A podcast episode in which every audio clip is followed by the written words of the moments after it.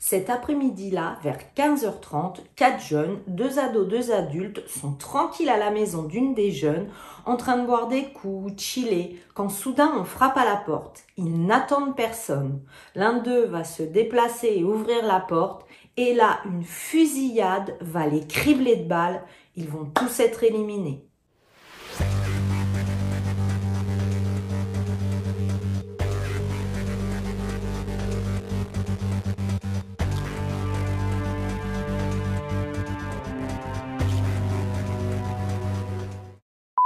Bonjour, je suis ravie de vous retrouver pour cette vidéo. Comme d'habitude, je vous remercie tous pour vos commentaires et je continue à répondre à tout le monde. Alors n'hésitez pas, si tu as envie de me dire quelque chose, écris-moi, je suis là.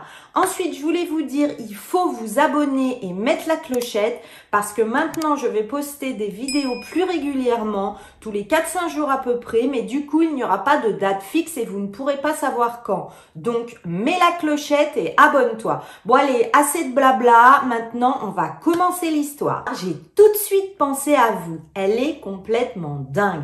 On dirait un pur film pour adolescents. Il y a genre les filles trop populaires avec qui tout le monde veut sortir et puis dans son coin, il y a la fille dont tout le monde s'en fiche, qui n'attire pas l'attention et que va-t-il se passer?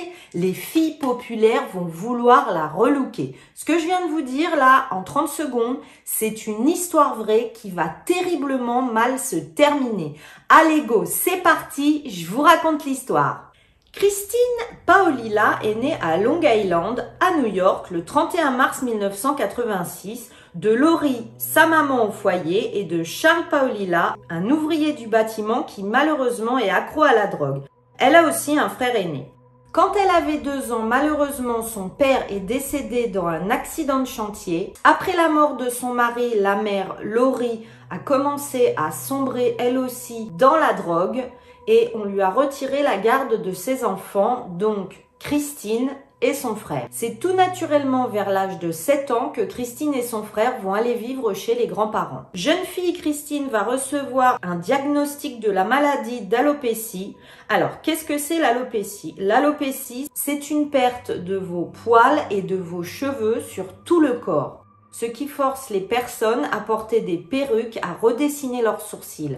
En plus, Christine n'a pas de chance, elle a une très mauvaise vue et elle est également obligée de porter des lunettes avec des carreaux de verre hyper épais. Malheureusement, les femmes qui souffrent de cette maladie sont vraiment affectées parce qu'elles ont l'impression qu'elles perdent une part de leur féminité et psychologiquement et moralement, c'est très dur pour elles. Et ça ne va pas s'arranger à l'école parce que tous les camarades vont se moquer d'elle. Du coup, Christine n'a pas du tout confiance en elle. Et on le sait, la confiance en soi pendant l'enfance et l'adolescence, c'est extrêmement important pour se construire psychologiquement. Les années vont passer et au lycée, ça ne va pas s'arranger. Comme je vous l'ai dit précédemment, elle subit énormément de moqueries et de harcèlement. Elle se sent totalement différente des autres, une personne à part. La mère de Christine va finalement surmonter sa toxicité et va reprendre la garde de ses enfants. Ils vont emménager dans le Texas à Clear Lake City avec son nouveau beau-père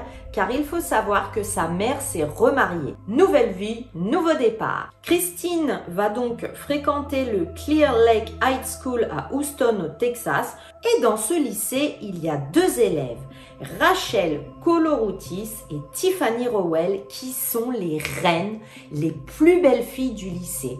Tous les garçons veulent sortir avec elle, elles sont tellement populaires, toutes les filles veulent s'habiller comme elle et s'en faire des amies. Parlons un peu de Rachel. Rachel est née le vingt novembre mille neuf cent quatre-vingt-quatre. Elle a un frère, deux sœurs. Avec son amie Tiffany, elles sont inséparables. Vous ne voyez jamais l'une sans l'autre. Rachel, sur son temps libre, elle travaille dans des boutiques, mais elle adore faire du, du babysitting et garder des enfants parce qu'elle adore. On ne sait pas comment, mais Christine va réussir à attirer l'attention des deux jeunes filles les plus populaires du lycée. Rachel et Tiffany vont prendre Christine sous leur aile et un après-midi, elles vont décider de la relooker. Elles vont l'emmener faire les magasins, elles vont s'éclater, visiter les boutiques, elles vont lui dénicher une nouvelle perruque, des lentilles de contact pour faire sauter ses grosses lunettes, lui apprendre à se maquiller et à se coiffer. Le soir, quand Christine va rentrer chez elle, elle va dire à sa mère « Ça y est maman, j'ai des amies, elles sont trop cool, elles m'ont aidé pour mon look, j'ai passé la meilleure journée de ma vie. » Le rêve de Christine se réalise. Elle est comme toutes les jeunes filles et bien plus parce que comme maintenant elle est amie avec Rachel et Tiffany, tout le monde la considère comme une des filles les plus populaires du lycée. Et non, et en... Et, et... A few moments later. Comme je vous l'ai expliqué, en un rien de temps, elle passe de la fille qu'on ne regardait pas à l'une des filles les plus populaires. Elles ne font que traîner toutes les trois ensemble, aussi bien à l'école qu'après les cours. D'ailleurs, Rachel avait l'habitude de garder dans son portefeuille une photo de Christine où au dos de la photo, Christine avait écrit « Merde, on a des souvenirs de fou, je t'aime ». Toutes les trois, elles étaient si proches que Christine laissait même Tiffany et Rachel la voir sans perruque alors que c'était son pire complexe. Et là, c'est la consécration. Lors d'une soirée en deux mille trois au lycée, Christine va être élue Miss Irrésistible. Bon alors, euh, on est dans une D P A E, hein, vous savez que ça va pas continuer comme ça. Hein. Christine va tomber amoureuse du mauvais gars. Christine avait un petit ami nommé Chris Snyder, vingt et un ans. Alors ce gars, il est décrit comme arrogant, agressif et en plus il a déjà un casier judiciaire et il consomme énormément de drogue dure.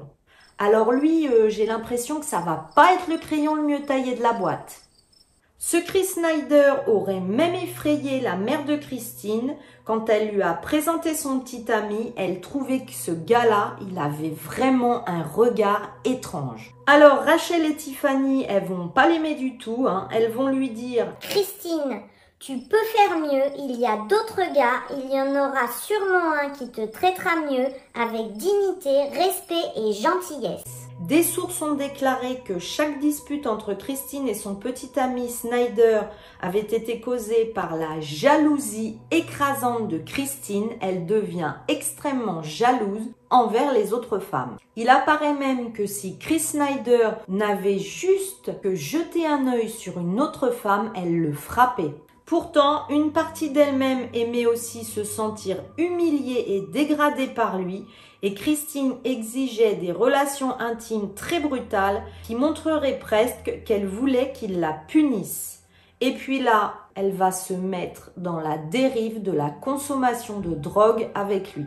En parallèle avec ça, Chris est toujours chez ses parents et il apparaîtra que les parents, lors de crises bah, de Christine, qui auraient tapé à la porte, hurlé dans le jardin et même dormi sur la pelouse des parents, aurait plusieurs fois appelé la police. Christine, avec eux et son petit ami, donne l'image d'une jeune fille folle qui perd toute réalité et on est bien loin de la Miss Irrésistible. D'ailleurs, la sœur de Chris, Brandy, aurait déclaré « Christine a menacé de tuer ma mère, mon père et même moi. Elle était une plaie absolue pour nous. » Et Chris lui-même aurait dit plusieurs fois à sa famille que seules deux choses lui faisaient peur dans la vie. La police et Christine. Bon alors Christine, elle a maintenant dix-sept ans, elle traîne de plus en plus avec Chris et de moins en moins avec ses deux amies Rachel et Tiffany parce qu'elle les juge beaucoup trop belles. Et là, le vendredi dix-huit juillet deux mille trois dans l'après-midi, Tiffany est chez elle avec son petit ami Marcus, dix-neuf ans, et Rachel avec son petit ami Sanchez, vingt et un ans. Bon alors, petite anecdote, il faut savoir que les deux garçons sont cousins. Donc vous l'avez bien compris, Rachel et Tiffany, elles sortent chacune avec un cousin. Ils sont tranquilles chez Tiffany à la maison, ils jouent à des jeux, ils fument, ils boivent un peu, ils rigolent, ils sont peinards. L'après-midi se passe tranquille tranquille quand tout d'un coup, On sonne à la porte de la maison. Là, il est quinze heures trente. L'un d'eux va ouvrir la porte et va se déchaîner une succession de tirs, une fusillade horrible sur les quatre. Pour preuve, Rachel a reçu douze balles dans le corps. Et bien malgré tout, elle n'est pas morte. Elle rampe vers le téléphone pour essayer d'appeler le neuf un un et Christine, car oui, c'est Christine et son petit ami Chris qui tirent des balles sur tout le monde. Donc Rachel rampe vers le téléphone et Christine va la finir à coups de crosse de son pistolet. C'est épouvantable. Christine donc va la frapper encore et encore jusqu'à ce que Rachel soit morte. Les deux cousins sont morts. Et Tiffany aussi. Ils ont reçu pas mal de balles au niveau de l'entrejambe, c'est-à-dire des parties intimes, et les psychologues diront plus tard que cela dénote une rage féroce, une jalousie. Après plus de quarante balles tirées sur les quatre personnes, Tiffany, Rachel, Marcus et Sanchez, Chris et Christine vont voler l'argent qu'il y a dans la maison et la drogue et s'enfuir. Une heure après les meurtres, Chris a conduit sa petite amie Christine à Walgreen où elle travaille comme caissière. Non mais alors là je comprends pas, hein. À chaque fois les meurtriers, eux, ils font des trucs horribles et après ils vivent leur meilleure vie, reprennent leur train-train, leur routine comme si de rien n'était. Mais comment font-ils? Plus tard, des adolescents bah, qui étaient amis avec la bande des quatre, Rachel, Tiffany et leurs copains, n'arrêtent pas de les appeler et ça ne répond pas. Ils décident de se rendre à la maison de Tiffany bah, pour voir ce qui se passe. Et ils vont découvrir la scène de l'horreur, du sang partout et leurs quatre amis qui sont morts. La police va tout de suite se rendre sur place et direct, elle, euh, elle va établir son petit scénario. Elle va dire « Bon, ben, les deux petits copains de Rachel et Tiffany, on sait qu'ils vendaient de la drogue. Bah du coup, euh, ça doit être un, un règlement de compte de Caïd. Hein. C'est la mafia, tout ça. » Ils feront pas plus d'enquête. Donc, bah, personne ne va soupçonner Christine pour trois raisons. La première, rarement les femmes font des carnages avec des pistolets sur quatre personnes. Encore moins une adolescente puisqu'elle a dix-sept ans. Et en plus... les deux jeunes filles, Rachel et Tiffany, s'entendaient extrêmement bien avec Christine. Personne ne la soupçonnera. En deux mille quatre, Christine et Chris vont mettre fin à leur relation ben, parce que Chris va finir en prison pour le vol de voiture et Christine va en profiter pour le quitter. Eh bien, c'est pas mieux. Elle va aller en cure de désintoxication, bah, pleine de bonne volonté. Et ça, c'est très bien. Mais malheureusement, elle va rencontrer son futur mari dans ce centre, Stanley Justin Scott. Ils vont commencer une relation et sortis de leur cure qui n'a pas fonctionné sur eux, ils vont se marier en deux mille cinq. Chose incroyable, il faut savoir qu'à cette époque, Christine a reçu d'un fonds fiduciaire hérité de son père trois cent soixante mille dollars. Elle décide avec cet argent de s'acheter un petit appartement bah, pour y vivre avec son mari Justin. Et avec le reste, ils vont consommer des quantités astronomiques de drogue. En juillet deux mille cinq, c'est l'anniversaire commémoratif des meurtres des quatre amis de Christine. Et à la télé, ils font une rétrospective. À la télé, ils vont montrer des croquis des deux personnes qui ont été aperçues dans le quartier, donc Chris et Christine. Ah bah là, Christine, elle est affolée. Elle voit les croquis et elle répétera « Oh mon Dieu, oh mon Dieu, oh mon Dieu » sans cesse en faisant les quatre cents pas dans le salon. Du coup, son mari Justin va lui demander ce qui se passe et blanche comme un linge, elle va se retourner vers lui et lui dire « Est-ce que c'est ça? Est-ce que ça me ressemble ?» Elle a tout avoué à son mari, toute l'histoire de ce fameux après-midi le vendredi où ils sont allés dans la maison et où les quatre sont morts, sauf qu'elle va dire que ce n'était pas sa faute, qu'elle ne comptait pas tirer sur eux, qu'elle avait le pistolet dans la main et que le coup est parti tout seul. quarante fois, tout seul.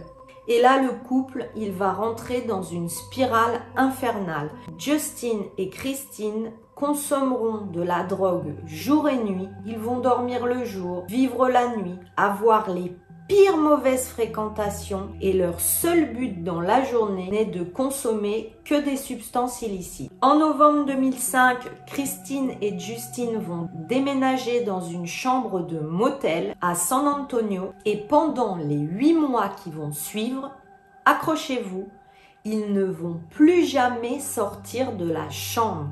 Ils ne vont faire que consommer des substances illicites, commander des plats à manger dans la chambre. Ils ne quitteront pas la chambre, je le répète, pendant huit mois. Christine dira qu'ils consommaient par jour cinq cents dollars de substances. Justine, lui, dira qu'il était énormément choqué parce que sa femme lui avait avoué qu'il y repensait sans cesse la nuit, le jour, qu'il faisait des cauchemars, que cela avait aggravé son état psychologique, mais qu'au fond de lui, il ne pouvait l'admettre et se disait que sa femme n'était pas capable de ça. Il vivait dans le déni. Le huit juillet deux mille six, la police a reçu une information anonyme via Crime Stoppers concernant les meurtres de ben, Rachel, Tiffany et les deux cousins. L'appelant a déclaré à la police qu'il avait été en cure de désintoxication avec Christine qui avait admis avoir participé au meurtre. Euh, pas très maligne euh, de se confier à tout le monde comme ça. Hein. Il sera prouvé plus tard que l'homme qui a donné ces informations à la police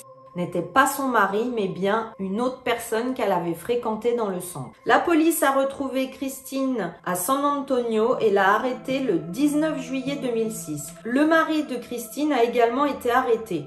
La police, dans la chambre, a retrouvé du sang sur les murs, soixante-dix flacons d'héros et des centaines de seringues dans la chambre du couple, dans un fouillis innommable de papier de nourriture et autres. Après leur arrestation, Justine a déclaré à la police que Christine lui avait avoué qu'elle avait participé activement au meurtre. Il a déclaré que Christine était allée dans la maison et avait abattu Rachel avec une arme à feu sans le faire exprès. Lors de l'interrogatoire, Christine a d'abord nié avoir tué ses amis, mais a finalement admis avoir participé au meurtre. Elle va tout rejeter sur Chris et dire qu'au départ, elle ne voulait rien faire, mais que les coups sont partis tout seuls. Le vingt et un juillet deux mille six, Christine était accusée de meurtre qualifié.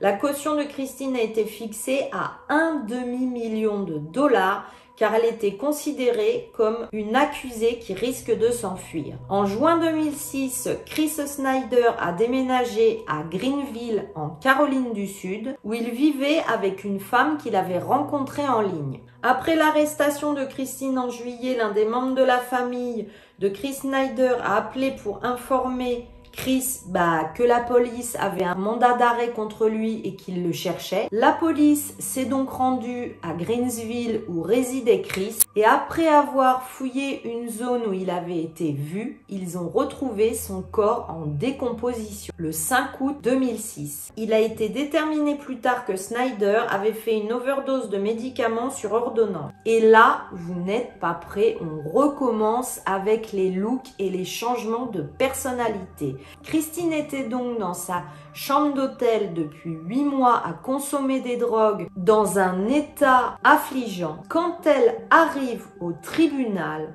vous avez devant vous la parfaite petite fille modèle américaine. Elle a des jolis petits gilets, un serre-tête sur la tête, un vrai petit ange. Sa mère et son beau-père sont présents au tribunal. Vous en doutez, ils sont effondrés. Le treize octobre deux mille huit, Christine a été reconnue coupable de quatre chefs de meurtre qualifiés. Comme elle était une délinquante juvénile au moment des meurtres, elle a été épargnée de la peine de mort. Le jour suivant, elle a été condamnée à la prison à vie. Christine Paolilla a fait appel le vingt-neuf novembre deux mille huit au motif que le tribunal de première instance a abusé de, de son pouvoir discrétionnaire en fixant le montant de la caution à un demi-million de dollars. Un comité d'appel a décidé que le tribunal n'avait pas abusé de son pouvoir discrétionnaire et a confirmé la peine initiale de Christina Paolilla. Elle a depuis déposé des recours supplémentaires qui ont tous été rejetés.